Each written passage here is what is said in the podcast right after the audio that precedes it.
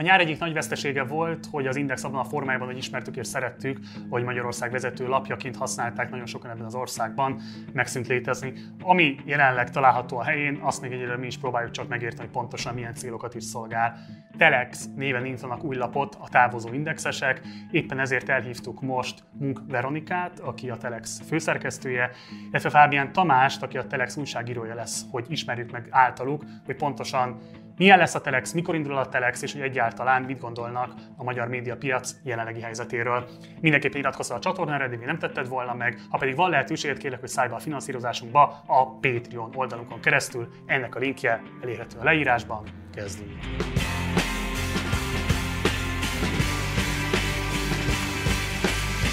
Köszöntelek benneteket a műsorban, köszönöm, hogy elfogadtátok a meghívásunkat. Mindenkit ezt érdekel a leginkább, hogy hol tartotok, mikor várható, hogy elindul az újság? Ugye én most néztem meg, 30.565 fő szállt már a finanszírozásotokba, ezt ki lehet mondani, hogy Magyarországon az eddigi legsikeresebb közösségi adománygyűjtő kampány, ami kifejezetten média termék elindulásához, a működtetéséhez szeretett vagy szeretett volna forrásokat bevonni.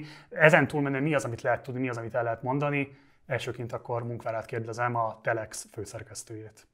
Szeptember 4-én indult el a támogatói kampányunk, kicsit több mint egy hete, és tényleg igazából ez történelmi helyzet, ami előállt, hogy több mint 30 ezeren gondolták úgy, hogy tulajdonképpen a semmire szállnak bele a, a Telex alapításába, mert ismernek bennünket, de az újság maga még nem indult el egy médiavállalkozás nulláról fölépíteni, úgy, hogy, pár héttel ezelőtt még mindannyian máshol dolgoztunk, és az előkészítést nem tudtuk megkezdeni, azért ez egy iszonyatosan bonyolult, és komplex, és hosszadalmas, és kimerítő, és lelkesítő folyamat. Most ez zajlik, én nagyon-nagyon bízom benne, hogy hogy mondjuk így egy hét, tíz napon belül el, el, tudunk, el tud indulni az újság egy tesztüzemben. Tehát ami most ö, ö, még hátra van, az az, hogy, hogy a cikkeket publikálni tudjuk, tehát a technikai ö, felkészültségünk ö, ö, olyan szintű legyen, hogy, hogy, ö, hogy megfelelő módon olyan szakmai minőségben tudjunk cikkeket mutatni majd a telex.hu-n, amit, ahogyan azt mi szeretnénk, de még ez is egy tesztüzem lesz, és nyilván bagos lesz, meg hibák lesznek benne, meg kérni fogjuk az olvasókat, hogy segítsenek ezeket javítani. Na, ez egy fontos hír, mert hogy akkor ezek szerint most ugye szeptember 15-e kedven, amikor kimegy ez az adás, akkor azt lehet mondani, hogy legkésőbb valamikor úgy szeptember vége előtt még azt tervezitek, hogy elindul a lap. Nagyon szeretnénk, igen. Jó, igen, igen, fontos. igen. Abszolút ez a terv. Nyilván egy csomó váratlan helyzet adódhat, ezt most megtanultuk az elmúlt hetekben, pláne hónapokban, hogy, hogy, hogy egy csomószor van, hogy valahogy gondolunk valamit, aztán az máshogy lesz, de ez, a, ez az abszolút terv, és ebben, ezért, mi e, ezen dolgozunk most gyakorlatilag 10-12-14 órákat egy Másik fontos kérdés, az elmúlt hetekben folyamatosan lehetett hallani azokról az indexesekről, akik már nem mennek veletek, illetve egy-két név is kiszivárgott, hogy ki az, aki esetleg veletek tart a Telex szerkesztőségébe. Vannak-e már olyan nevek, további nevek, akiket esetleg be lehet most mondani, akik a Telexet fogják majd erősíteni újságíró oldalról? Hát most már több mint 50-en vannak ők, de nem egyeztettem velük arról, hogy bemondom-e a nevüket vagy sem. A Tomival egyeztettem, a Tomival már megbeszéltük, hogy jön a Telexbe dolgozni, és majd mindjárt mondja, hogy jön-e. Elvállaltam a felkérést. Wow! És, de hogy, de hogy körülbelül úgy összesen mindenkivel együtt olyan, olyan 60 fő volt társaságból együtt maradt. És iszonyan fáj a szívünk, hogy ez a szám nem nagyobb ennél, és abszolút azon fogunk dolgozni, hogy, hogy együtt maradhassunk, és nem is fogunk kívülről fölvenni embereket, amíg van lehetőségünk régi kollégák közül bővíteni a csapatot, amennyiben erre lehetőségünk ad. Tehát ugye 90 fő volt az jelent meg a hírekben, aki felállt, akkor ennek a kétharmada, 60 fő nagyjából tovább megy veletek a Telexbe. Nyilván a 90 főben is volt egy csomó ilyen back-office munkatárs, meg egyebek, de, de tulajdonképpen igen hogyha így adatolni kell, akkor ez egy reális szám. Meg szerintem azt, azt még érdemes hozzátenni, hogy a 60 fővel a Telex az Magyarországon az egyik legnagyobb szerkesztőség lesz, tehát hogy persze nyilván tök jó lett volna, hogyha mindenki együtt tud maradni és együtt tudunk dolgozni, de hogy az a mennyiségű ember és újságíró és szerkesztő, aki most együtt tudja folytatni, az egy nagyon komolyan le fogja tudni fedni azt a hiányt és azt az űrt, ami mondjuk a magyar nyilvánosságban keletkezett. Tehát, hogy ennyi emberrel gyakorlatilag majdnem mindenhol ott tudunk lenni, belföldön, külföldön, Budapesten, vidéken, és azt szerintem ez egy nagyon Különféle fontos, formátumokkal hogy igen, tudunk dolgozni. Fotóval, nem? videóval, hírekkel, nagy feature anyagokkal, és tehát nem az van, hogy indult egy kis lap, ami egy, nem tudom, viszonylag egy ilyen szűkebb fókusszal tud működni, hanem, hanem amit eddig csináltunk, gyakorlatilag azt fogjuk tudni folytatni, vagy hát ezt szeretnénk, hogy, hogy, hogy, hogy az ilyen legyen. Ez imád nehezebb út egyébként, mert ugye sokkal kisebb működéssel könnyebb is lenne valószínűleg itt a forrásokat bevonni, és tervezhetőbb is lenne a működés. Az a pénz, ami eddig összegyűlt nektek, az nagyságrendileg mennyi ideig lesz elég ahhoz, hogy egy ekkora szerkesztőséget működtetni tudjatok? Ez egy pár hónapra elég ö, ö, most nekünk, ö, és ez az idő, ez, ez elegendő arra, hogy nem lesznek cashflow problémáink, tehát tudunk szeptembertől fizetést adni a kollégáknak, akik, akik ö, nálunk dolgoznak, és közben el tudunk kezdeni iszonyú részletesen azzal foglalkozni, hogy ez hogy lesz évekre menően egy fenntartható vállalkozás, ami hát nem egyszerű a mai ö, média környezetben, pláne a koronavírus járványjal súlyosbítva, tehát egyrészt megvizsgáljuk azt, hogy az előfizet, ezt már ugye többször is nyilatkoztuk, hogy előfizetéses újság lesz a Telex, tehát nem gondoljuk azt, hogy olvasói támogatásokból és a reklámpiacból meg tudunk élni, és ugye láttuk is, hogy, hogy biztonságosabb, hogyha a saját lábunkon állunk, tehát egy olyan modell. Hány előfizető kell ez nektek? Ezt nem tudom most, most megmondani, hogy ez a jövőben... De ez a 30 ezeres létszám, ez, ez állandóra kellene nektek ahhoz, hogy lehessen fenntartatóan tervezni a működéssel? Valószínűleg jó pár tízezer előfizető szükséges, igen. Igen, hogy, ugye ez egy, hogy egy ekkora szerkesztőséget fenntart. És az előfizetéses modell az azt jelenti, hogy ezek szerint paywall lesz, tehát fizetős hozzáférés lesz a tartalmaknak a döntő többségéhez? Ezt nem döntöttük még el. Tehát ugye itt, itt két ö, szempontot kell mérlegelni minden ilyen esetben. Az egyik az, hogy el kell tartani egy nagy szerkesztőséget, hogy ott tudjunk lenni. Ugye az el kell, miért kell nagy szerkesztőség, csak hogy ezt minden ö, néző jól értse, azért, hogy hajnalban, amikor reggel ötkor kell híreket írni, akkor is, akkor is legyen egy telexes újságíró, meg amikor új év napján kora reggel is kell, tehát hogy, hogy tényleg milyen nagyon furcsa, az, az átlagemberek szemével furcsa időpontokban dolgozunk, ehhez kell a nagyon sok ember ember. Amennyiben az, hogy milyen lesz végül is a, a tartalom, majd az előfizetéses telexen, az nagyon sok mindentől függ. Ugye azt kell mérlegelni, és ez volt a mondatom eleje, csak picit belezavarodtam, hogy, hogy megmaradjon az a funkció is, hogy tényleg hatással vagyunk, és a magyar demokráciában tényleg széles rétegeket el, elérnek a, a tényalapú hiteles információk. Itt kell majd egy ügyes mérleget vonni, erről még egyelőre részleteket nem tudunk, mert nem dolgoztuk ki azokat időhiány miatt. Nyilván ti is olvassátok Szili Lászlónak azt az írását, amelyben arról álmodozott, hogy hogyan lehetne esetleg a távozó indexesek és a meglévő 444 szerkesztőségét esetlegesen egyesíteni, a kettőből egy új lapot létrehozni. Gondolkodtatok-e abban, hogyha nem is a 444 esetleg másokkal szövetségben építsetek egy lapot, vagy pedig a kezdetektől fogva egy teljesen új szerkesztőség és médium megépítésében gondolkoztatok? Szerintem azt érdemes ebben a történetben látni, hogy van a 444-nek a története, ami egy önálló történet, és szerintem az egy tök sikeres sztori is, hogy, hogy az új Péter elment az Indexből, és utána majd a 444-esek is szintén elmentek az Indexből, és ők létrehoztak egy saját, saját újságot, ami most már 7 éve tök stabilan működik, és egyébként pont a, nemrég néztem vissza, hogy ők is nem tudom, majdnem megduplázták a létszámokat ahhoz képest, ahogyan kezdték. Viszont a mi történetünk az pedig ettől, ettől egészen más, más, más volt a mozgatórugója, más volt a, tényleg a, a környezet, amiben ez megszületett, és, és az, hogy már van egy bejáratott brand, mint a 444, meg volt a mi, nem tudom, saját történetünk, ami szerintem nehéz lett volna ezt a kettőt igazából jól összehozni, és én összességében meg azt is gondolom, hogy jobban járt mondjuk a magyar nyilvánosság azzal, hogy nem az, nem az történt, hogy lett egy nem tudom mekkora lap, ami mondjuk több a ö, ö, keveredéséből és a egyesüléséből jött volna létre, hanem, hanem az történt, hogy megmaradt a 444, ami egyébként úgy tűnik, hogy ők is tudnak erősödni ebben a helyzetben, és elindul egy, egy nagyon erős önálló telex. Tehát szerintem ez egy, ez egy win helyzet. Esetleg ez valami?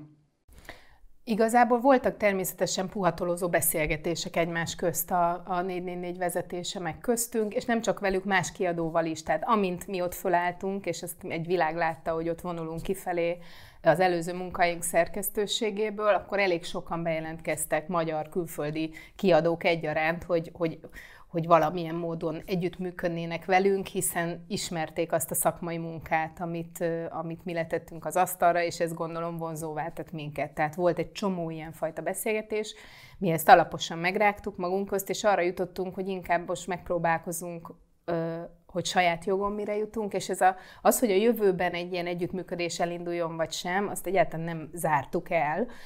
Egyált, most azt, azt szerettük volna, hogy mi hamarébb fel tudjunk állni együtt, és, és, és aztán meglátjuk, hogy mit hoz a jövő. Ugye te már ott voltál az Indexben, amikor Új Péterék távoztak, és megcsinálták a 444-et, utána. Ott voltál akkor is, amikor Mészáros Zsófia is elment a 444-től, később szintén szemtanúja volt annak, hogy Dudás Gergely is elmegy az Indextől, megpróbálkozott ő, ugye ő is egy lapalapítása, azt is ilyen közösségi finanszírozásból akarta volna megvalósítani, az nem jött össze, aztán ugye már Dúl Szabolcs kirúgásakor főszerkesztő helyettesként kellett szemlélni azt, hogy milyen az, amikor egy politikai nyomás egyre erőteljesebbé válik egy szerkesztőségen belül. Egy ilyen felsorolás után milyen perspektívája lehet egy telexes főszerkesztőnek, hogyan próbáljátok kivédeni azokat az esetleges nyomásokat, amelyek nem is biztos, hogy direkt politikai, direkt, tehát nem is politikai direktívákon keresztül érkeznek a szerkesztőséghez, hanem gazdasági szereplőkön keresztül, és így tovább.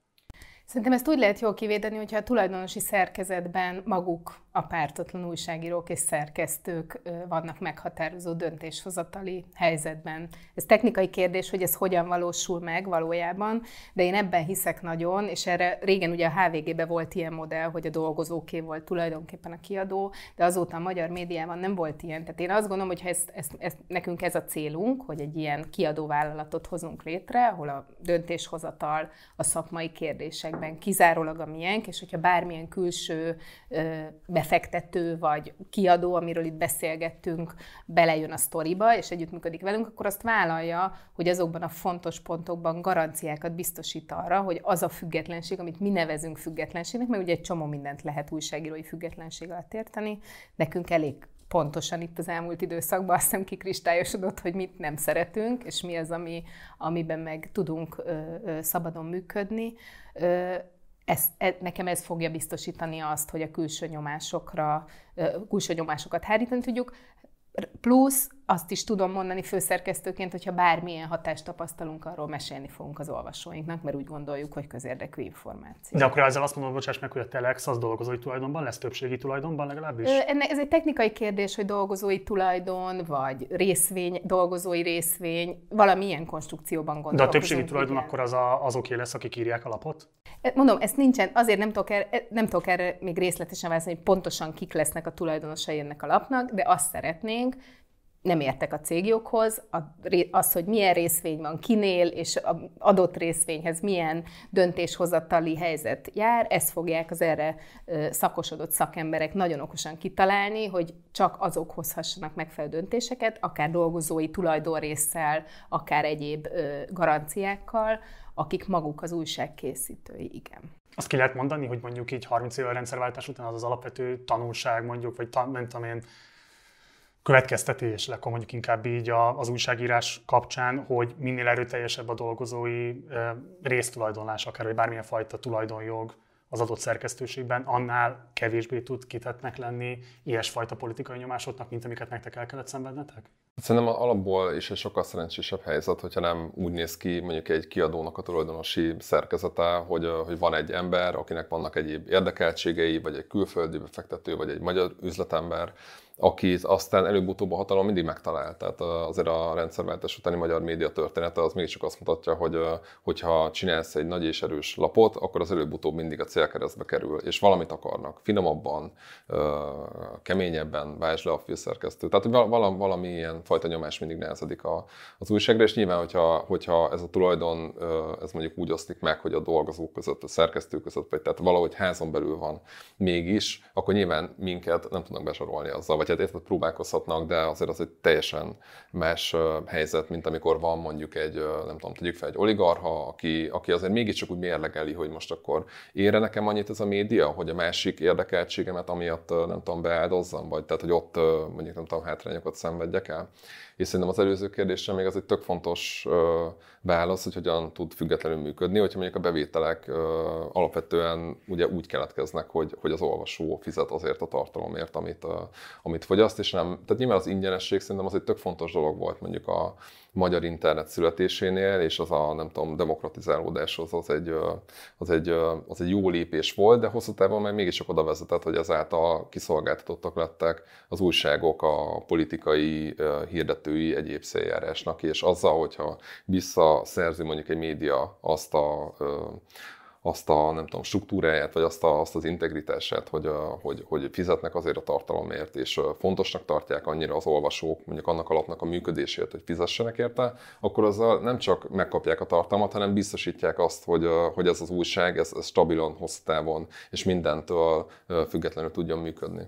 Ugye a felállásotokkal kapcsolatban azt már többen kimondták, hogy ez egy ilyen edukációs gesztus is volt a társadalom számára, tehát hogy nagyon nehéz azután azzal érvelni, hogy egyébként ki kell egyezni a hatalommal, mindig kell tudni valamilyen kompromisszumot kötni, és így tovább. Tehát ez, ez egy nagyon éles és egy nagyon pregnáns példa volt. Lehet-e azt mondani, hogy az, ahogyan készül a lap, tehát ha jól értem, akkor van egy ilyen kaláka jellegű ö, működés most, hogy ez is tud egy ilyen, edukációs gesztus lenni szerintetek a társadalom számára? Tehát, hogy nem csak magadban, magadra hagyva, hanem egy ilyen közösségi alapon elindul egy lap, feltétlenül közösségi tulajdon valamilyen formája meg fogja határozni majd a későbbieket, és, és nem csak pénzzel vásároltok szolgáltatásokat, hanem van, aki konkrét tudást hoz be azért, hogy ez minél hamarabb el tudjon indulni. Éreztek ebben is egy ilyen edukációs potenciált? Én azért kicsit azt gondolom, hogy médiacéget és újságot bázisdemokratikus alapokon nehéz csinálni. Szóval, hogy azért egy újság felépítése erősen hierarchikus, a munkaszervezés az erős kontrollt igényel ahhoz, hogy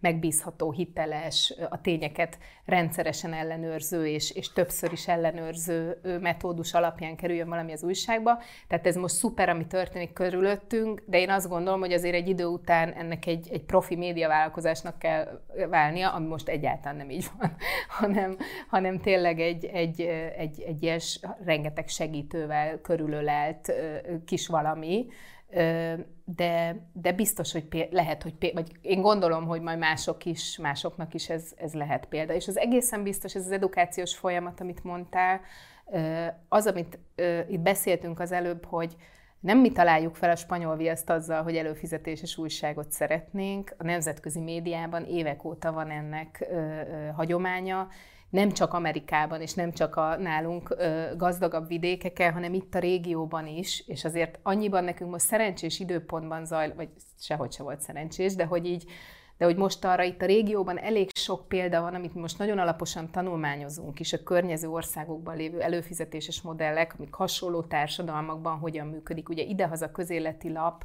előfizetéses, ilyen széles spektrumú általános hírportál még nincsen, de meg tudjuk nézni, hogy a hozzánk hasonló országokban hogyan zajlik ez. Amikor azt mondod, hogy profilap lesz, for profit kiadóban gondolkoztok, vagy non-profitban? Ez azért kérdés a számomra, mert uh, nyilván az elmúlt tíz év ebből a szempontból egy meghatározó élmény volt, hogy igazából nem lehetséges piaci alapon, kifejezetten reklámbevételekre alapozva szerkesztőségi függetlenséget megteremteni ebben az országban, attól, tehát hogy ez, ez nagyjából kimondható, hogy mindenki, aki ezzel próbálkozott, az ilyen vagy olyan módon, de által mediálni tudta a ner szemben a sarat, és egy ponton túl el kellett buknia. Tehát, hogy, hogy mi a legfontosabb bevételi forrás továbbra is, akkor azt mondjátok, hogy ez kifejezetten az előfizetők, az olvasói támogatások, vagy lesz egy meghatározó láb, ami kifejezetten a reklámpiacról érkezne hozzátok? Is, tehát lesz for profit és non-profit lába is a mi kiadónknak. Most egyelőre ingyenes lapként indulunk, tehát most lesznek reklámok az oldalon, az induláskor is lesznek már reklámok az oldalon, és aztán majd, amikor kialakul az előfizetéses modell, akkor, akkor fog ez eldőlni, valószínűleg akkor meg sokkal kevésbé a, a reklámpiacra fogunk alapozni, és sokkal inkább az olvasói bevételekre. Mondom, ez, a, ez még egyáltalán, egyáltalán ez a rész, amit mondtam, hogy ezt később fogjuk kidolgozni. Most ingyenesen reklámokkal elinduló újság lesz a Telex, és aztán egy következő fázisban válik előfizetésessé. Nagyon érdekel, mi gondolsz erről? Melyik részéről pontosan? Alapvetően az, hogy én azt látom egy ilyen konfliktusnak, hogy ugye nagyon sokáig tartotta magát az a nézet, hogy az újságot, a médiát azt a piacnak kell eltartania, hirdetőkön keresztül kell bevételeket szereznie. Ez már 2010 előtt is egy nagyon problematikus koncepció volt, számos olyan újság van, amit egyébként ilyen eszközökkel tudtak ellehetetleníteni, 2010 után ez pedig rendkívül direkté vált. Tehát, hogy bizonyos vannak olyan hirdetők, akik megengedhetik maguknak, hogy a kormánytól, a politikától függetlenek legyenek, de az igazán nagy hirdetők, akik rendes pénzeket tudnak hozni egy-egy médiumhoz, ők mindegyike vagy így, vagy úgy, de függ a kormánytól. Ugye pont te az újságírói karrieredet az Origóban kamatoztattad, és hát ott is egy kvázi piaci szereplő volt az, aki kihúzta végül a dugót. Nyilvánvalóan nem függetlenül a politikai hatástól. Tehát, hogy én abban látom a Telexnek az erősségét, hogyha sikerül tényleg előfizetői alapon a működési költségek jelentős részét lefedni és megértetni nagyon sok emberrel, hogy ebbe be kell szállni, és nem lehet meghagyni, és most mondok sok márkát, hogy ők tartsák el a te információs szolgáltatásodat, akkor az jelenthet egy olyan lélegzetvételni lehetőséget nektek, ami megóv ezektől a fajta hatásoktól. Nagyon érdekel, hogy te... Ez a terv, ezt mondtam. Szerintem abszolút ez a, abszolút ez a cél, és, és a, tehát szerintem azzal nincsen baj egyébként, hogyha egy újságban vannak hirdetések, mert a, nyilván az azt is jelenti, hogy azt az újságot sokan olvassák, ott el akarnak, el akarnak jutatni, nem tudom, tényleg így meg akarnak jelenni márkák akár. A, a, nyilván, nyilván nem azért írjuk alapvetően az újságot, hogy a hirdetések is legyenek benne, de hogy a, azt szerintem az tök jó, hogyha vannak benne hirdetések, akkor az azt jelenti, hogy sokan, sokan nézik azt a lapot. Miközben, meg nyilván, tehát amit a Vera is mondott, hogy, hogy az, az a fenntartható és a stabil működés, hogyha az olvasók támogatják, fizetnek érte. Ezt egyébként pont a szlovák Denikennek a főszerkesztője úgy fogalmazta meg, hogyha nem tudnak, vagy nem fizetnek 5 eurót havonta mondjuk azért a tartalomért, akkor az valószínűleg nem elég jó. És uh, szerintem ahogyan alakult mondjuk az elmúlt éveknek a története a magyar sajtópiacon, hogy egyre kevesebb lett a független lap, egyre többet bedaráltak, felvásároltak, tulajdonosokat kiszorítottak, egyszerűen az ingyenes tartalmat kínáló újságok, amik között nagyon sok jó újság is volt, azok egyre, egyre kevesebb lett, és egyre szűkültek, és egyre, egyre kisebb lett a mozgásterük, és nyilván ez az emberekben szerintem átkapcsolta azt a, azt a attitűdöt, hogy akkor ingyenesen akarok tartalmakat fogyasztani, mert, mert rájöttek nyilván itt az elmúlt éveknek a történetei miatt, hogy, hogy az fog védettséget jelenteni, hogyha én beszállok az újságba, hogyha én támogatom, hogyha én fizetek érte. És ebben szerintem egy tök fontos fejlemény, ami kicsit ilyen korszellem is, hogy uh, nyilván így még tíz évvel ezelőtt még nagyon kevés uh, bármilyen szórakoztatóipari tartalomért fizettek az emberek. Tehát az, hogy a Netflix, HBO Go, Spotify és egyéb uh, stream szolgáltatók, és már nem az van, hogy feltétlenül torrentezik valaki, hanem, hanem elfogadta azt, hogy igen, a zenésznek is az egy segítség, hogyha fizetek érte, nem töltöm le ingyen. Tehát szerintem ez a beszélgetés, meg ez a téma, amit most folytatunk, ez még tíz évvel ezelőtt, ez, a, ez egy skifi lett volna. Tehát elképzelhetetlen lett volna, hogy, hogy úristen tíz éve, nem tudom, egy tömeglapot csinálni előfizetéses modellre alapítva. Most meg ott tartunk, hogy, hogy ez tulajdonképpen úgy tűnik, hogy a valóságnak a kapuján kezdünk átlépni Magyarországon is, és tényleg, amit a Bere is mondott, hogy vannak a régióban is már olyan példák, amik, amik ezt, a, ezt a lépést már megtették, és úgy tűnik, hogy most Magyarországon is ez már eléggé megy, és szerintem az is csak fontos ebben, hogy nem csak a Telex az úttörője ennek. Tehát a Telex annak az úttörője, hogy, hogy egy nagy szerkesztőséget tudunk működtetni. De tök fontos, hogy például akár ti is, akár a, nem tudom, Válasz Online, Magyar Hang, van egy csomó lap már, amelyik... Mérc is, már, ott még a mérc, is van. Mérc is, igen. Tehát, hogy azért uh, itt az elmúlt években ez már elkezdődött, csak még kisebb, uh, kisebb léptékben, és hogy most van egy, egy ugrás, hogy, uh, hogy akkor ezt meg lehet próbálni sokkal nagyobban is. Akkor csak egy záró kérdés ez a téma körül, hogy azt ki lehet mondani, hogy 2020 Magyarországán a piaci kitettség tud legalább annyira veszélyes lenni, mint a politikai kitettség? Abszolút, pláne koronavírus idején. De azt is gondolom egyébként, hogy, hogy az, akik most támogattak bennünket, annak egészen biztosan ez a sokat emlegetett legenda, hogy fölálltunk, izé, csák, kisétáltunk az ajtón, egy csomó esetben ez szolgáltatta azt a, azt a pluszt, hogy ő most akkor beírja a, a bankkártya adatait az internetbe. De azért én nagyon határozottan azt gondolom, hogy nekünk egy iszonyú jó újságot kell csinálnunk, nagyon magas minőségű újságot kell csinálnunk, nélkülözhetetlenné kell válnunk, és akkor lesz meg az az intenció az emberekben, hogy oké, okay, hát akkor azt a pár ezer forintot, amit kifizetek a Netflixre, azt megtoldom még egy újság előfizetéssel is. Ugye az utcán is az újságárusnál fizetünk a tartalomért, nem csak nálunk, hanem egyre több és több ilyen tartalom lesz Magyarországon, ami, ami akkor tud fennmaradni, hogyha az olvasók hajlandóak áldozni rá. Te ugye oktató is vagy, és ugye az Indexben tavaly indult egy nagy gyakornoki programot, 200 jelentkezőből végül 10 fiatalt vettetek fel a laphoz. Ugye egy év sem telt el, és ők már ott álltak mellettetek a papírjukat szorongatva, hogy megszűnt a hely, ahova nyilvánvalóan nagyon vágytak, hogy el tudjanak jutni, és hogy ott elindulhasson a szakmai karrierjük.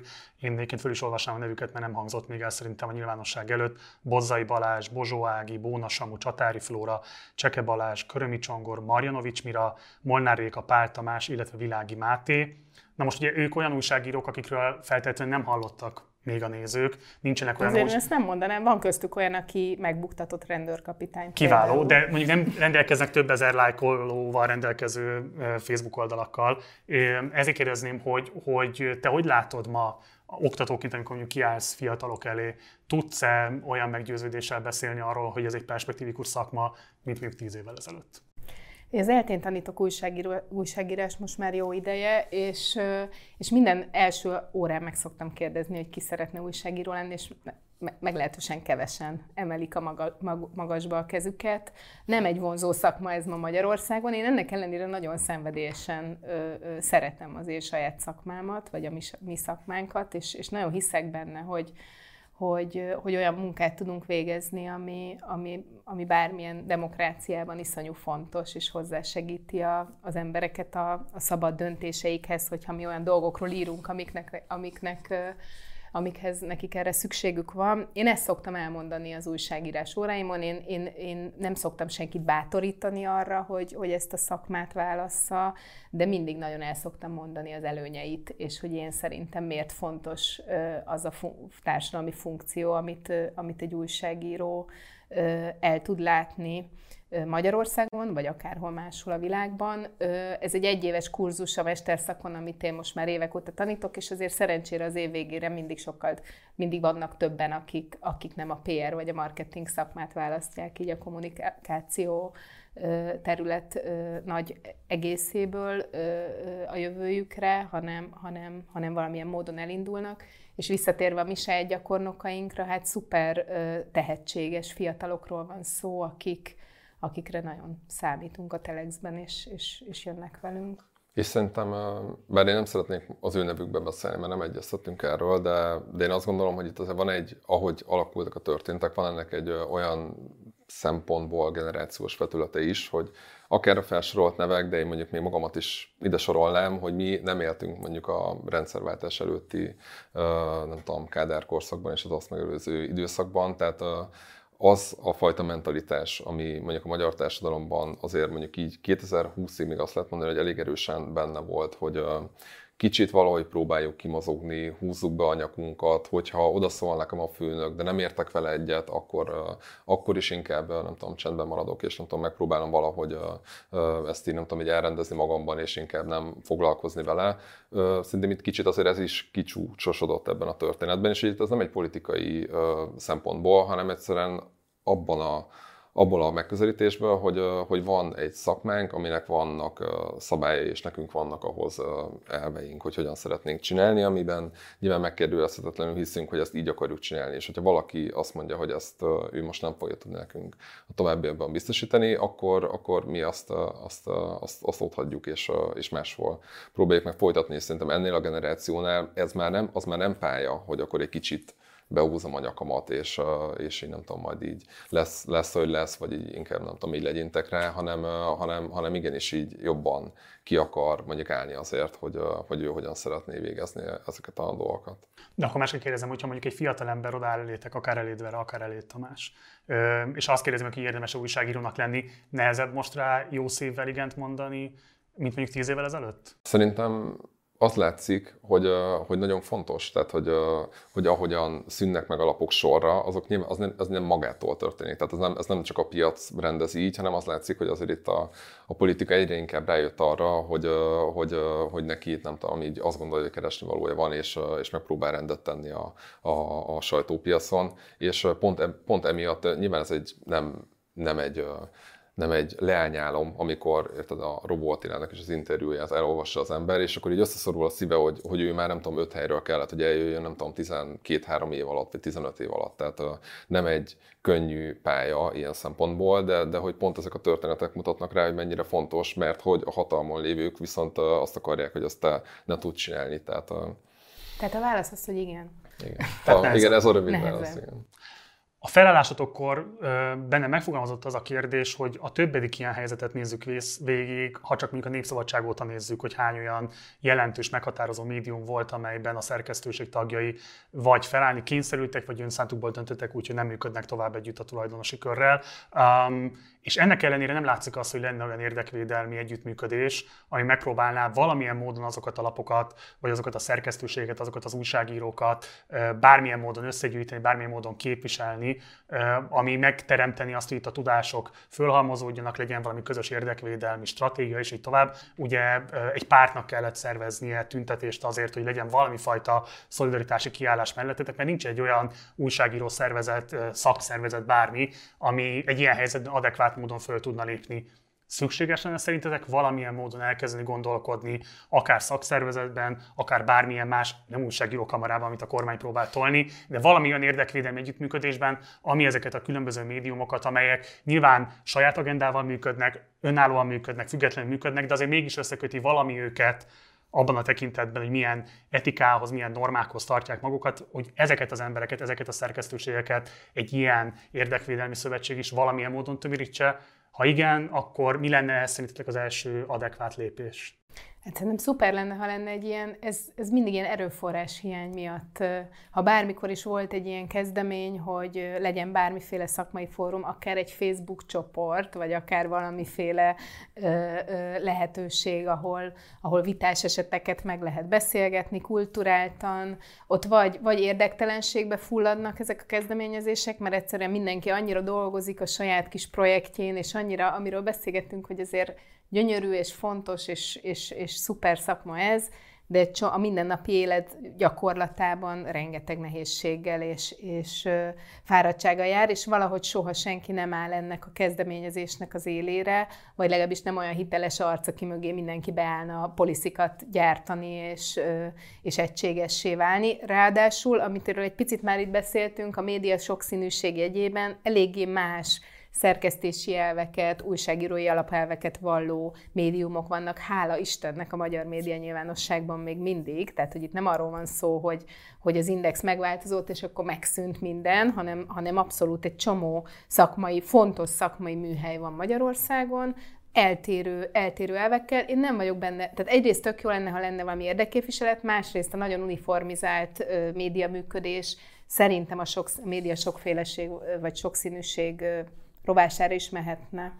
Meg szerintem itt a, alapvetően, tehát én is azt gondolom, hogy nagyon jó lenne, hogyha lenne ennél mondjuk mélyebb, rendszeresebb és akár produktívabb párbeszéd a különböző sajtótermékek, újságírók között, de azt is gondolom, hogy, hogy amikor mondjuk van egy ilyen helyzet és a szolidaritást kell vállalni, annak nem biztos, hogy, hogy ennek, ennek, ennek az az útja, hogyha ez szervezett formában történik, hanem ez lehet úgy is, hogy magától jutnak arra lapok mondjuk sorra, hogy akkor mindig a címlapon hozza azt a történést, és, és kiemelten foglalkozik ami vele. meg is történt, ami, ami baromi most, ami, szolidárisak ami voltak most megtörtént, igen, igen. Két rövid záró kérdés. Az első.